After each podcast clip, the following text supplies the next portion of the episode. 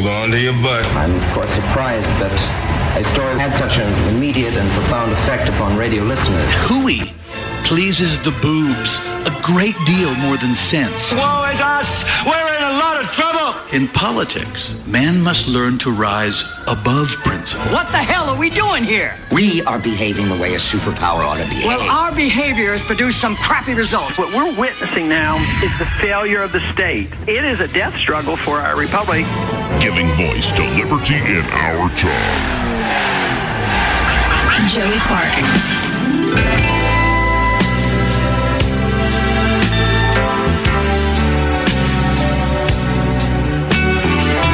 Oh, welcome to a very special grown and sexy edition of the Joey Clark Radio Hour.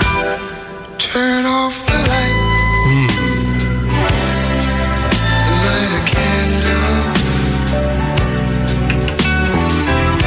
getting the mood set. Tonight I'm in. Oh, yeah. Look at the TVs. No, I've told my father. Let's take a shower. No, I, I didn't tell him that. I did not tell my dad that. That's weird. No, I told him stop falling asleep to Fox News. It is not good for you. If you want to watch one show, you want to watch Tucker, fine. But you falling asleep. Me talking about this to this music. Go on. What'd you tell your daddy? No, just stop it. Cause he'll he'll just get like worked up. That's why I stopped watching cable news, and I've got to interact with it some because of what we do here each day.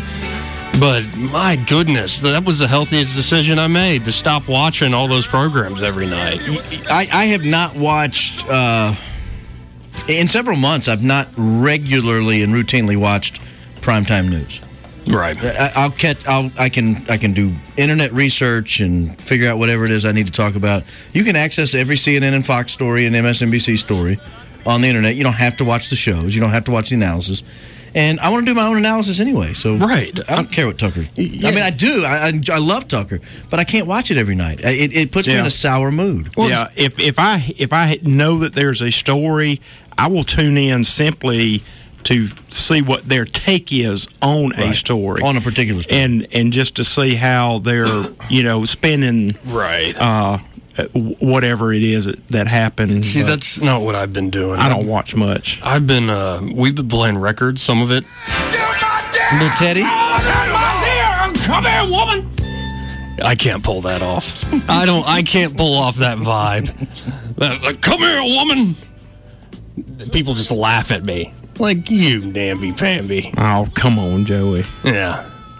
Well, fair enough. But uh, I I might try one day. But that's what I would have been. Not, I read news. I read online news. I'll check out, you know, Drudge Report, and I'll check out what Google has aggregated, and I'll find different websites I like. I like Real Clear a lot, and I'll do some deep dives into a few subjects like you know geopolitics. I like Real Clear Defense. It's really good stuff. But what we've been doing at the house, and I told you this last time, we upgraded Baron from Civilization Five to Civilization 6 Uh-oh. We play records like Teddy Pendergrass. A house full of bachelors. I'm not sure this is the album that needs to be Oh, on. no, he's well, but my roommate has now got a girlfriend, Uh, and I think that's why he's been you trying to get her in the mood, huh? listening to those. You know, rub me down in some burning hot oils, baby. I hope it's not that burning hot. That'll ruin an evening. It's like, oh, keep the candle wax, keep the candle on the nightstand, keep it over there. Sorry, I'm venting. Sounds like personal experience there. Oh no, no, not at all. I'm just imagining these things. Uh, but playing Civ Six has made me think about America's past. I brought this up when I was covering for you, Baron. Um, we've been watching this History Channel thing called Frontiersmen. The men who built America. It starts off with Daniel Boone and some of that's really cool stuff. The episodes I love are the ones with Andrew Jackson. You, are you a big Jackson guy? Not necessarily, no. But I have to respect what he did. I, I mean, in terms of how he wielded power. Um, but Trump reminds me of Andrew Jackson. And as well as uh, Wait, you know, who, crazy- you know who would be happy with that assessment? Trump. Donald Trump. Oh yeah, Yeah, Trump views himself as the embodiment of George Washington, Andrew Jackson, and Teddy Roosevelt. He views himself as the embodiment of all three That's of those probably f- fairly accurate. Yeah. Yeah. Washington founded the republic. Trump saves it. No, uh, then the episode though after Jackson, you know, second term's up. It was not in law yet with term limits, but respecting the wishes, the traditions set by George Washington. But he gets his guy in there, and this guy, historians say, is the most underrated president, Polk. He calls his shot like Babe Ruth. It's like I'm going one term, so I don't get tied down by special interests. I'm going one term and he created this list of things he wanted to do and he accomplished every damn thing in four years and one of the funniest things He was the one that he was manifest destiny, right? He was the one that said we're going to the Pacific and we're and, holding it. and Jackson campaigned for him, Yeah. um, and essentially he tells John, he tells Fremont and Kit Carson is who Fremont wanted. Yep, right. And he's like, I want you to go to California. I don't want you to start a war, but I want you to go to California, and I want you to start a rebellion. And so, and then also Polk moves U.S. troops up to the border with Mexico. And this time, it does change history. Can you imagine if California today was completely run by Mexico? Well, the Spanish may have been able to hold it, but but if you if you go back, there's a great book on this, and if you like this period of history, you'll love this book. It's called Blood and Thunder. Hmm. Uh, it is a supposedly a biography of Kit Carson, but it's not the the it's not the Blood and Thunder dime store novel Kit Carson. It's the real Kit Carson. Okay. a, a serious historian sat down to try to figure out who is the real Kit Carson, and it talks about Polk's manifest destiny and Carson's role in it, and how he had established himself as the best trader and the best trapper and the best uh, scout and all these other things, and then when they task Kit Carson to basically go to California, and no one had ever gone to California across the deserts. Create a trail, yeah. Yeah, they, they created the the the uh, the Santa Fe Trail, and then they broke off the Santa Fe Trail and went s- just straight across the Mojave Desert. Well, but then to Fre- California. Fremont, they have they're successful in like the Bear Rebellion or something. the book is not kind to Fremont, I'll tell you that. but uh, well, fair enough. Uh, Nor is history. But Fremont says to Carson, "We've won. Send a message back to President Polk." And so Yeah. Carson, by himself, starts traversing the desert, and he's like pretty much about to die. They're saying the average person needs like a liter or a little more than a liter of water a day. If you're traveling the desert, Yeah. you need that amount in an hour each. And so he's out there for 20 something days by himself, getting across the desert, and just by chance, he runs across the Western Army. He runs across General Kearny. And so Kearny pulls rank. You know, and wait, no, you're you're not going to see President Polk. You're coming with me. You're the only guy who knows these lands. So they get back to California, and Fremont has blown the game. Yeah. like the Mexicans are coming back and they're fighting, and it's just this. It's incredible history, but it does make me think in terms of civilization. This game I've been playing, like essentially, the United States is like, all right, we have a lot of this continent. We got to take the whole thing. You can't allow another civilization to be on your continent. It's got to be sea to shining sea, and it might be ugly, but take them out. I this get was, it. This was in the shadow of 5440 or fight, and they realized they could do one or the other. They could hold 5440, or they could take Mexico to the Rio Grande. Right. and then and then uh, and then hold that all the way to the Pacific. Now to get there, they had to go through Navajo Nation, and the Navajo were some bad, bad dudes. Mm-hmm. Some really, really bad dudes. So Carson comes up with an ingenious plan. That- It talks about the formation of the reservations and how they're going to pull these people in these different areas, and then the, they, they screw up the water. But Carson's going to go through the Navajo Nation. A lot of people think of Indians as these sort of savages just wandering around, killing each other. The Navajos were prolific sheep herders and farmers, corn farmers. Yeah. They had hundreds of thousands of acres of corn that they used to feed their people. Carson went and burned them all to the ground, starved them out. And then they start coming out of the woodwork saying, uh, you know, Mr. Carson, we surrender. We're starving to death. Can you feed us? That's how they defeated the Navajo Nation. they took their e- extremely intricate farmer, farming operation and destroyed it, every vestige of it. Uh, there's a great scene. You got to read the book. Okay. but when if this era of history appeals to you, It does. Blood Well- and Thunder is going to blow you away. Well, here's the number one way it appeals to me. It's like 84. I think you're like the closest you've actually you grew up on a farm, working land, working with animals. I I have none of that really in my background. Like my family does, but I personally do not. And I look at these like incredible frontiersmen and these. I mean, the history doesn't always shine brightly on them, maybe in political sense, but you know, like the the Indian Removal Act. Davy Crockett kind of had a point. I mean, the Trail of Tears isn't a great part of our history. No, but, no, definitely not. But I look back and go, what has happened to men? Like, is are we still like even the guy who's reminding us of Andrew Jackson obviously gets a fake tan, obviously has got his hair coiffed freshly all the time. Like, what has happened to people? Like, it's called Sesame Street. Sesame Street? Yeah. You're going to blame Oscar the Grouch and Big Bird? Yeah. I, I, I, honest to God, I am. I'm, I'm being stone cold serious. Wait, right are now. you actually blaming Bert and Ernie? All of the above. The count? But that's yes. It's Elmo.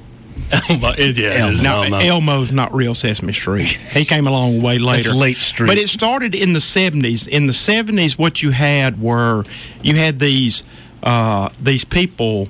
Uh, the the mindset changed in the early '60s in this country, and we went from being conquerors, people that went and blazed through the desert and killed wild Indians, and and went from sea to shining sea, built a damn railroad all the way across this country with freaking hammers that were hand built and cross ties that were hand hewn. I mean, we went from that to we got so prosperous that coming out of the 60s, all the and and teachers, please don't get pissed off at me, but you know the old saying, if you can do, if you can't teach. And that's a lot of what is being taught in schools, and that it it melted down into entertainment and this supposedly Sesame Street was this this pure television show that your children could watch and they and yes they're going to teach them numbers and they're going to teach them letters but there's an underlying uh, yeah, I can't find the word right now, but they had an underlying cause that they were trying to achieve, and they sissified everybody, and that's when the word feelings came up. Well, and it's one, And when you start talking about feelings, that's what happened to men. You said it right the first time. Yeah. It was men have been assassinated, and we're not allowed to be men anymore. We're supposed to have feeling, and you know how emotional I am. Mm-hmm. I mean, I cry every day. I mean, I, Right. I, I really, I'm more emotional than my wife, but I am still a man. I was raised as a man by my daddy. My daddy was a man. My granddaddy was a man, and we have passed that down. Sesame Street is what killed this country because everybody's equal, everybody's even, everybody's the same. No, we're not the same. I'm gonna I'm gonna blow your mind because I have an answer. okay. What happened? It's, it's not Sesame Street. No, it is Sesame, Street is a symptom, not a cause. The cause is the 1964 Supreme Court landmark case Griswold versus Connecticut. What happened between Griswold and the Nutmeg State? The Nutmeggers did not want uh, Madam Griswold to be able to access birth control pills. Huh. And Madam Griswold wanted to access birth control pills. So she filed a lawsuit against the state of Connecticut. The Nutmeggers prevailed. It goes to the United States Supreme Court. The Supreme Court reverses in the case of Griswold versus Connecticut and says this is a right to privacy. And you have a right to conduct your sexual life in the manner in which you choose and birth control pills were just coming online, and it leads to these headlines. Now, what is the greatest instinct of man? And if you say to drink water, eat, or breathe, you're lying. What is the greatest instinct of man? Sex. Have sex. with women. To be- well, and sometimes other men. To find out what women find attractive and Yeah. comport, Emulate that. emulate that. Now, here are the headlines from a 2013 study, The Atlantic study: colon Women on birth control pills prefer less masculine men. The Huffington Post. Do birth control pills make women prefer feminine men? Live Science. Women on the pill choose less manly men. The Globe and Mail. Birth control pills may make women less attractive to studly males. And what you've seen over 50 years, you have two generations of men trying to act in the way that women find attractive when they're on birth control pills. But I'm, I'm sitting, I raised the question, but all those headlines you just read really play into my favor. What do you mean? Uh, you look at me and go, "That's a man's man right there." Yeah, you got a beard, you got a full coif, you know. You, yeah, yeah, maybe. You, you you yoga? Yeah, I do yoga. It's Yeah. manly, I He suppose. yogas. Yeah, I, I do. oh, what was that? But no, No, I but, but my, had po- some my phlegm point, in my throat. My point is that that women are desiring more and more effeminate men, Hmm. and as they desire more and more effeminate men through the use, use of birth control, birth control, men become more effeminate because they're trying to get Women. women. That's, the I nice think that's one theory. I think it's also it's there's a classic theory, the one of decadence, and I don't know if I completely buy it, but it goes all the way back to like the the Greeks versus the Persians. Like the movie 300 is, you know, that's a little over the top. It's a graphic novel a- adaptation, but it's the Greeks are the Spartans are still these manly men, and it's a militaristic society. And the Persians, though they have this incredible empire and have built it over the years, now with Xerxes and a few of these other folks, they just um, they've become like the silk shoes people, as I believe what Dan Carlin calls it on Hardcore History. They become kind of you know, they're too used to the riches of life. They don't want to actually fight to the point where Darius, uh, Darius runs away when Alexander charges them in these great battles.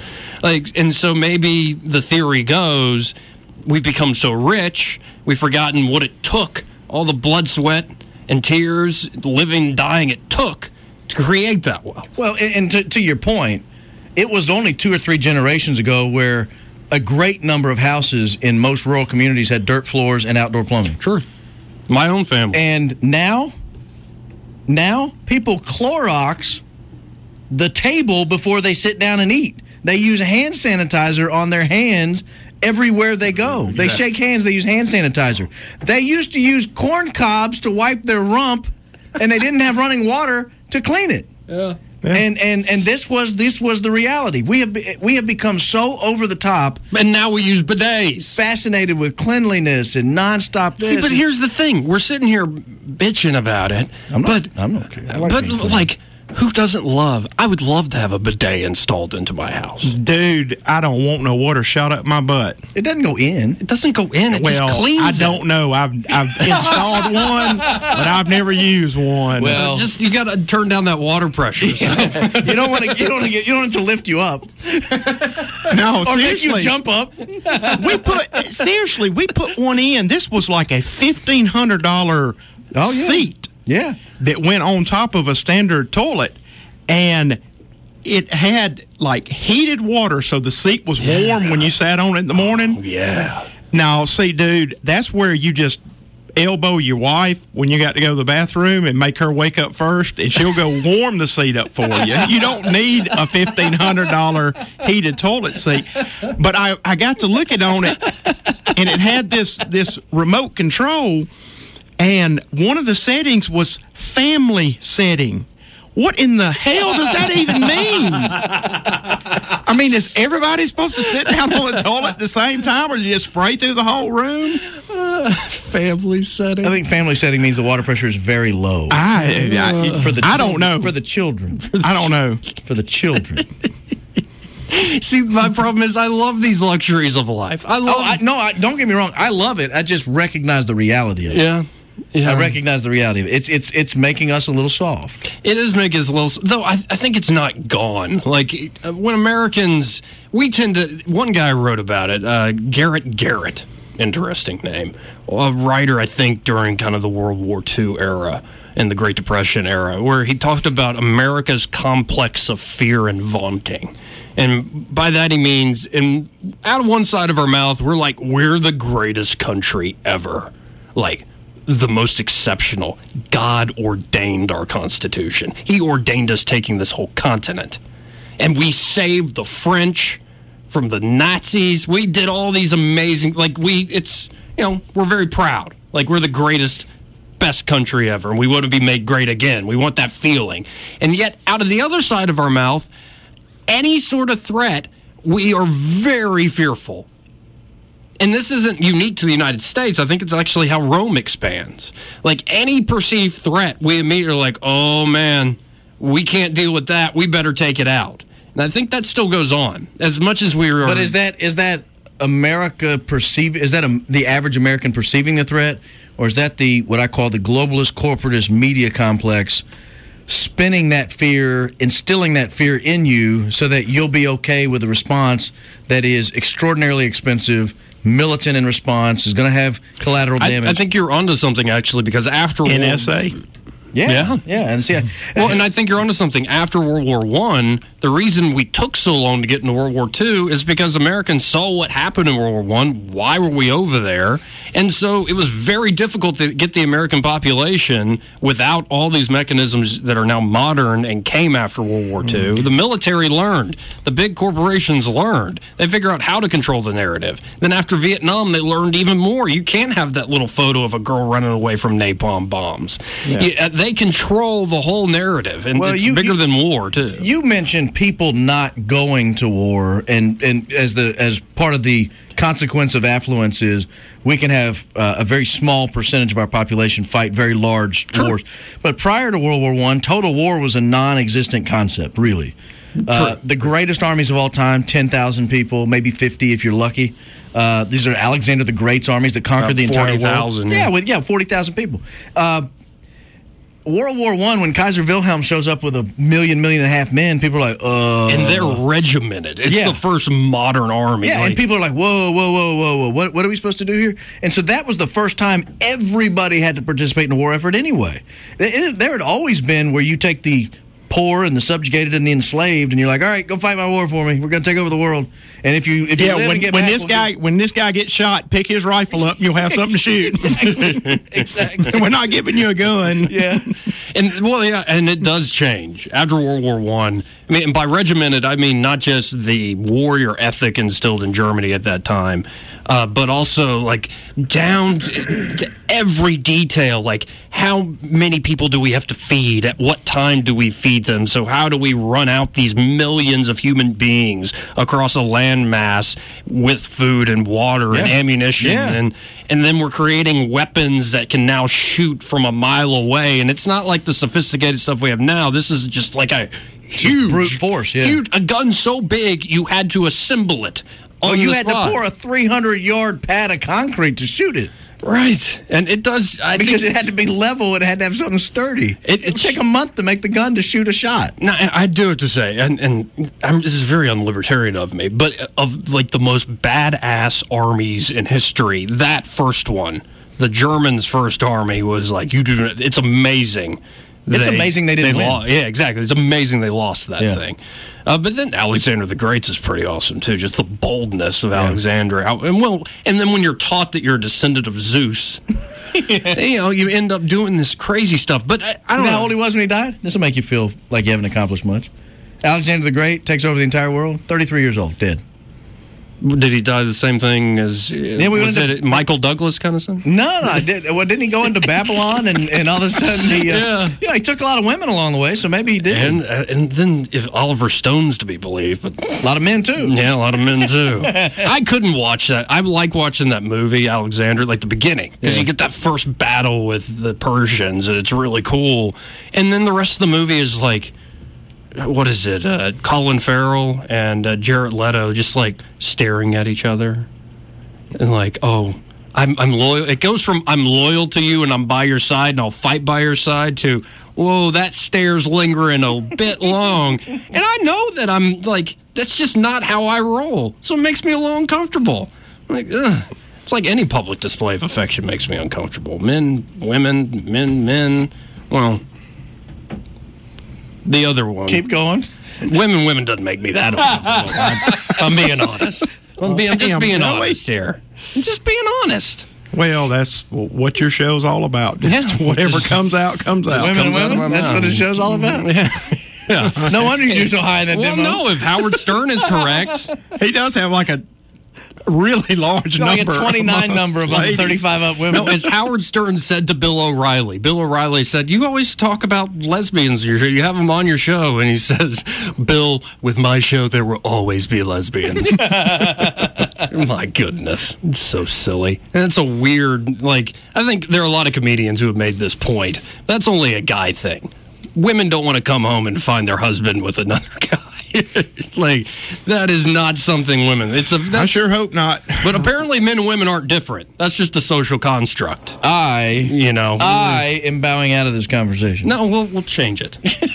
we'll change it. No, but you said Sesame Street ruined the nation, but you know Dave Chappelle learned from Sesame Street that the Count is a pimp. The count is a Yeah. pimp. I can't say exactly how he does the bit, but if you don't get me my money, one smack, oh, two smack, oh, wow. I don't know what we've done to this show, but we have to hit a break. But I am wondering, like, has America become soft, but in a way that will make us react, overreact to that fact? Like, because the wealth not only gives us all these luxuries that make us so speak soft. I don't know if I completely buy the decadence theory. It's more that this wealth allows us to have huge entitlement programs. It allows us to have a military all over the world. It allows us to do all sorts of things you couldn't do before. And I wonder how sustainable that is. That's See, my real word. You you just you just hit on a word that is my my personal feelings is affluence is what ruins civilizations. When you get so affluent and you can go all the way back into Bible times and you can read about the Israelites that they had 40 years of peace and then they and, and now it ties it to they forgot about Right. God but they quit doing the things that they were doing aforehand to get to that point Right. and And actually, of all people, Ron Paul's farewell address from Congress, something everybody should read or watch. He makes this exact point. We've forgotten the values that have created our material wealth. Now we just want the material just wealth. the wealth that's right it's And- like inheriting money instead of earning money Yeah. Well, big topics, jokes, honesty about my love for sapphic tendencies. this is the Joey Clark Radio Hour. Alongside me tonight. Don't say my name after that line. I don't want it clipped up. Oh, they Baron know, they know Coleman. your voice. They know your award-winning voice. Baron Coleman right by your side We'll be right back.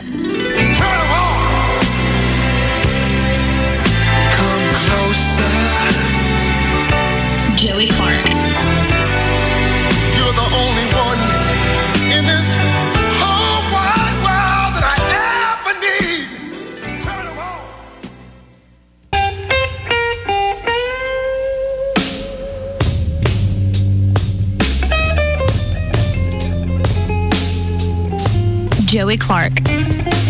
Mm, welcome back. Some days I feel like this song. Like I've been working from 7 to 11 every night. And life is just a drag, and my woman just mistreating me.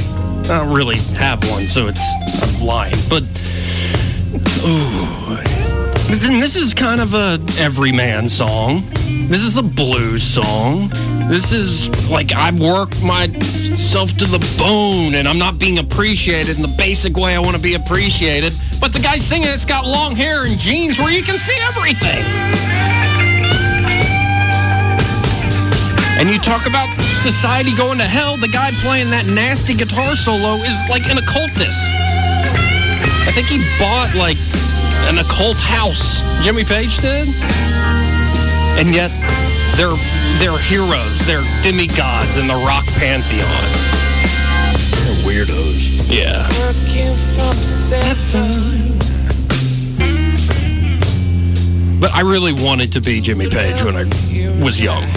I saw him performing this song on a DVD and was like, I want to do that. Mm. Now I've grown up, you know, if you believe in it, if you fight for your dreams, you can be anything you want. Bull crap. No, you Sesame Street.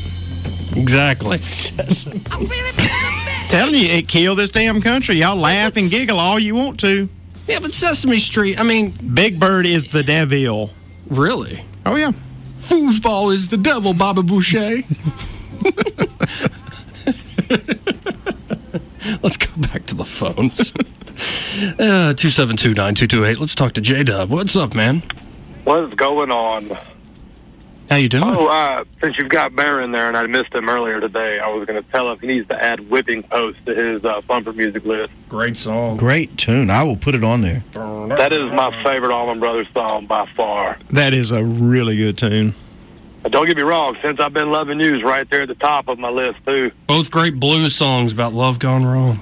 In fact, it's funny that you were playing that because my uh, oldest child is a um, he's a pretty cool kid, and the only thing he wanted last year was a turntable. So I finally got him one, and I found him the uh, what is it, the physical graffiti Yeah. on vinyl, man. Yeah. I was like, that's a sweet buy. but then I jacked his turntable so I could listen to it. but uh, you guys are touching on um, when I was finishing up some psychology work, I was writing a thesis on the death of the alpha male, Mhm. and this falls a line with that. Like it's when when I started to pick up on the every kid gets a trophy thing. Like that's when I started to realize like they're trying to kill off the apex competitor, and that's in a way that's part of the alpha male um, stigma is that we are competitive, we're leaders. Um, some of us are lone wolf leaders, and some of us are pack leaders. But um, I saw it a lot in the military too, where you could definitely tell like your combatants, your your bloodthirsty and hard nosed combat related guys, they were all in that alpha family, and a lot of your support class completely the opposite. Like you know, they they needed to be led, and I mean, not to say there weren't leaders amongst them, but I'm saying it's just there there was a, a noticeable difference between the guys that came to fight and the guys that came to support the fighter. You know what I mean? I, I, I agree 100% with what you're saying. Though I wonder what you found because I don't think these those characteristics of the so-called alpha, and I hear you already. You're not. It's not some like red pill. I, I think some people throw around. I'm an alpha male a little too quickly. Uh, all right, there, buddy. Um, but no, it- if, you, if more- you're an alpha male, you don't have to say I'm an alpha male. Exactly. So it's like certain characteristics I think are have made human beings succeed, especially hyper competitive thing in politics, in commercial business, and even when you see women who say run a society, they take on the same characteristics. Like it's traditionally masculine, as how we define it, but women who come into power are just as hard nosed and just as intense as a lot of men. They have to be in order Right. to succeed. Well, the way I structured it when I was writing about it was, I, and, and you'll probably understand this better because you're in the games at all. There were um, uh, class modifiers that I understood. It was like the lawful good, the neutral good, the chaotic good. Like Mhm. that. That same concept I used when when I was breaking down what I called the alphas, the betas, and the charlies and and it was that you you have these people that are naturally born leaders. They just have the ability to put it together in their head and see it through to completion. They can motivate. They can um, explain. They can you know teach whatever they got to do, but they can get the job done. And then you would have that like the opposite side of that coin, where you have that same level of drive, that same level of leadership, but it would be completely negative. It would be somebody that's tearing somebody else down, somebody that's using their um, uh, higher power, their higher, you know, whatever they feel their presence is to, to break other people down. Is where you see a lot of bullies. Yeah, so like- essentially, an authority figure can, or say a father figure in this particular conversation, can be benevolent and really understand how to take care of people, or can be tyrannical and abuse that power and authority. And I, and I, I remember seeing this once when I was a kid. Like this kid on the bus got in a fight, and he got his butt handed to him. It was pretty bad. I mean, he picked a fight. Like he started the whole thing, and then the kid he picked on just floored him, and it was hilarious. But his dad, um, because you know, the butt back then, the bus driver would stop and tell your parents right away, like, you know, they fought on my bus. His dad just beat the brakes off him in front of everybody, calling him all kind of names. And I remember thinking, how, how is that? How is that right? I mean, you you had to be the one that provoked this child into being this kind of kid, then he runs his mouth and he gets himself beat up, and then you're going to beat him again? Like that never made sense to me. And you know, so I mean, like those these little events that happened throughout my life, it really opened my eyes up to. Um, and I don't, I'm going to say this loosely because I don't want to make anybody mad, but I think that the the on top of everything that y'all have said, the drive in feminism um, being, I think it got misconstrued. Like, I think women belong in the workforce. I think women are just as capable leaders as men. Where I think the fallout happened was that we all have a different personality. There are things that you're going to be good at that I'm not. There are things that I'm going to be good at that someone else may not. And instead of us focusing people on what their natural traits and abilities were and trying to motivate people into career fields that they could have benefited from and, and been beneficial to be in, it was these metaphorical ladders that people had to climb, and you were nothing if you didn't have status. And those that did have status tend to be they look beneath, you know, they look down upon those that were not. And then so there's this like struggle was created, and then the battle in all of that was that the, the men's men started to drop off quickly. And it's it's something that I've noticed even more in the last ten years when I see like my son's generation that comes up.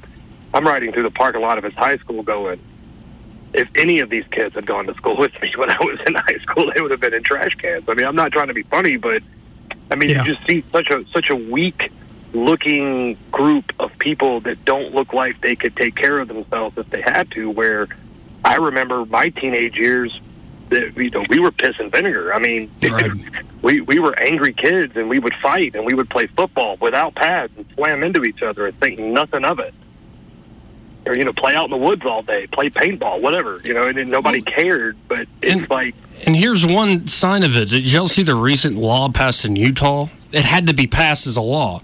A free range parenting. That is, they had to make clear that it is legal that if you think your child is competent, they can walk to school by themselves. and Child Protective Services won't come after you. Asinine. That's crazy. Absolutely asinine.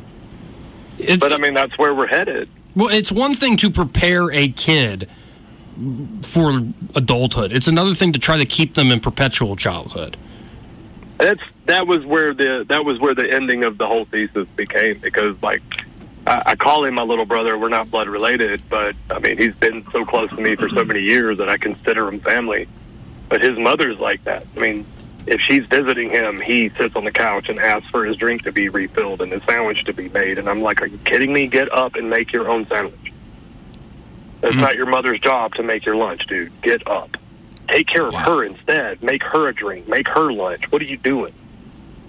Yeah, so of course, and- you don't let me come over anymore when she's there.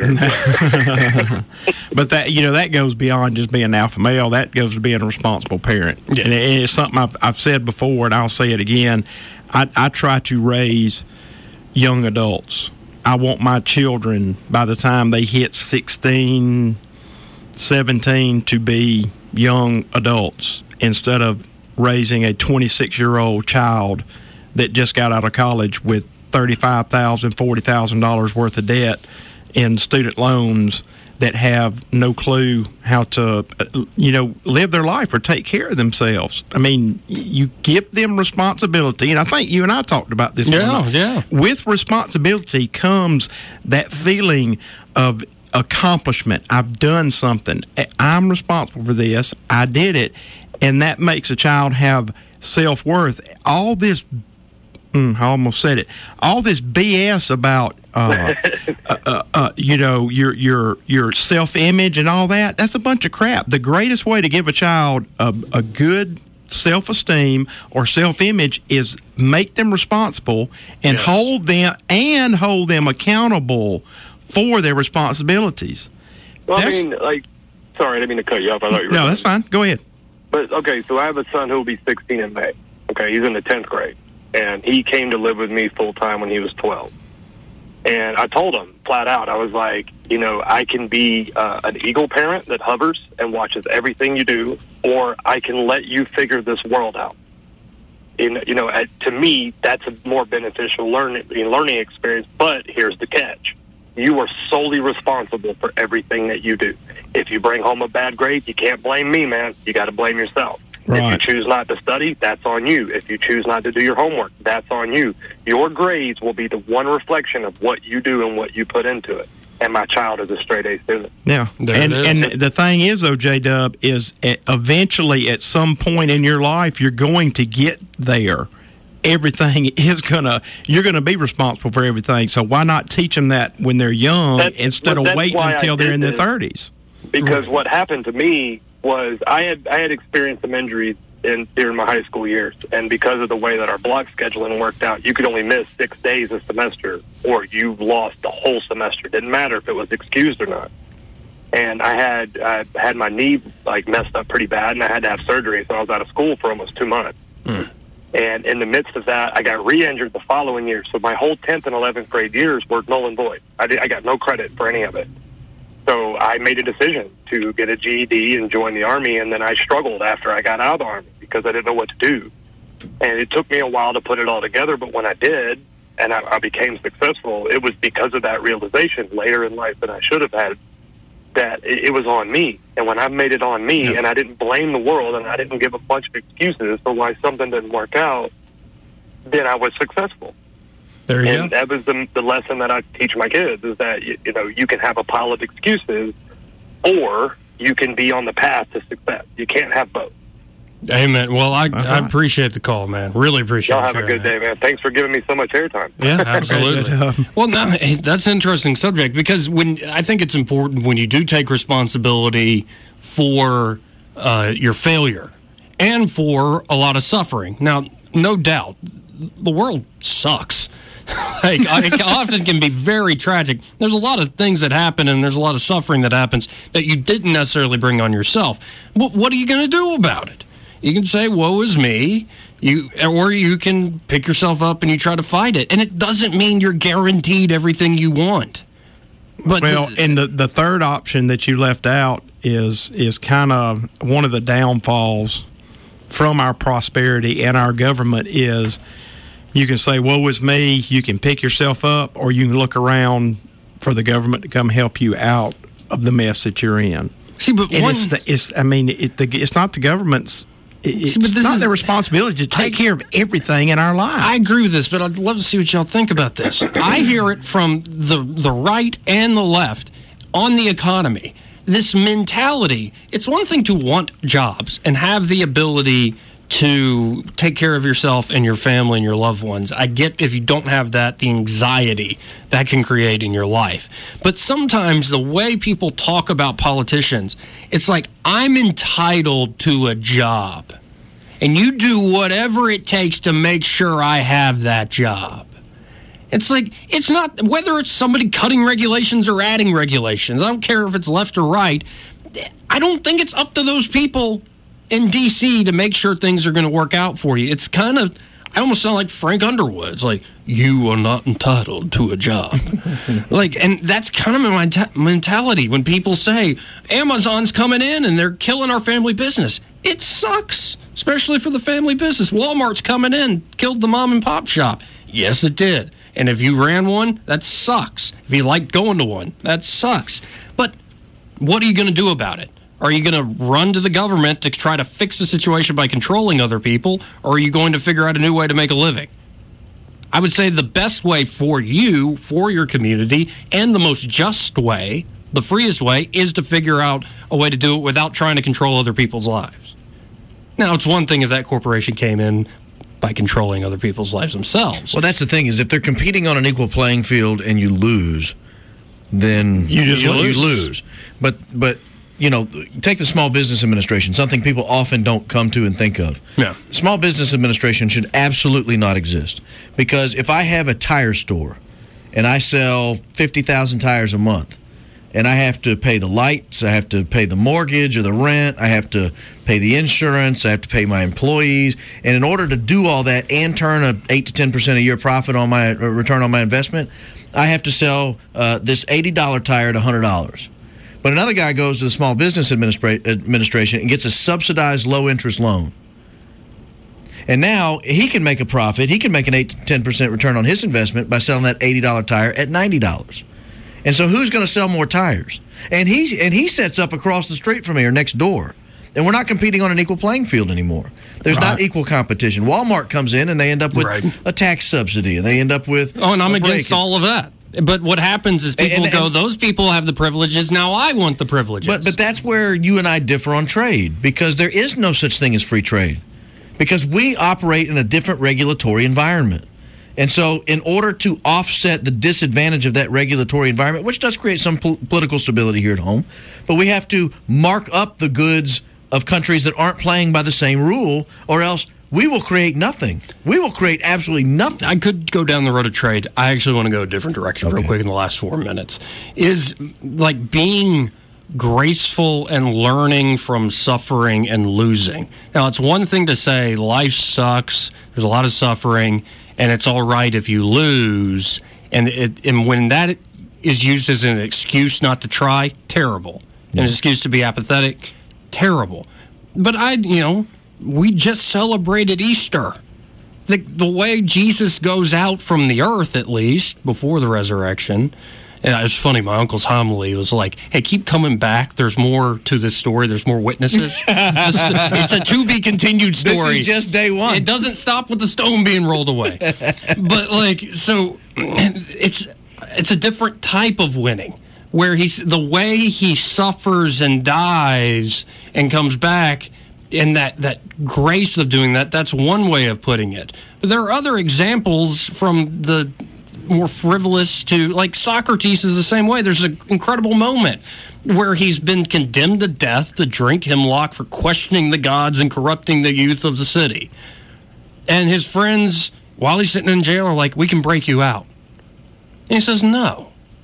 I'm not going to be. I'm not going to leave. Because if I leave and just get out of town, what good is all the things I have been advocating for? What good are the laws I were advocating for to change the city if I just abandon the city when they make a decision that I don't like and I end up losing, even losing my own life?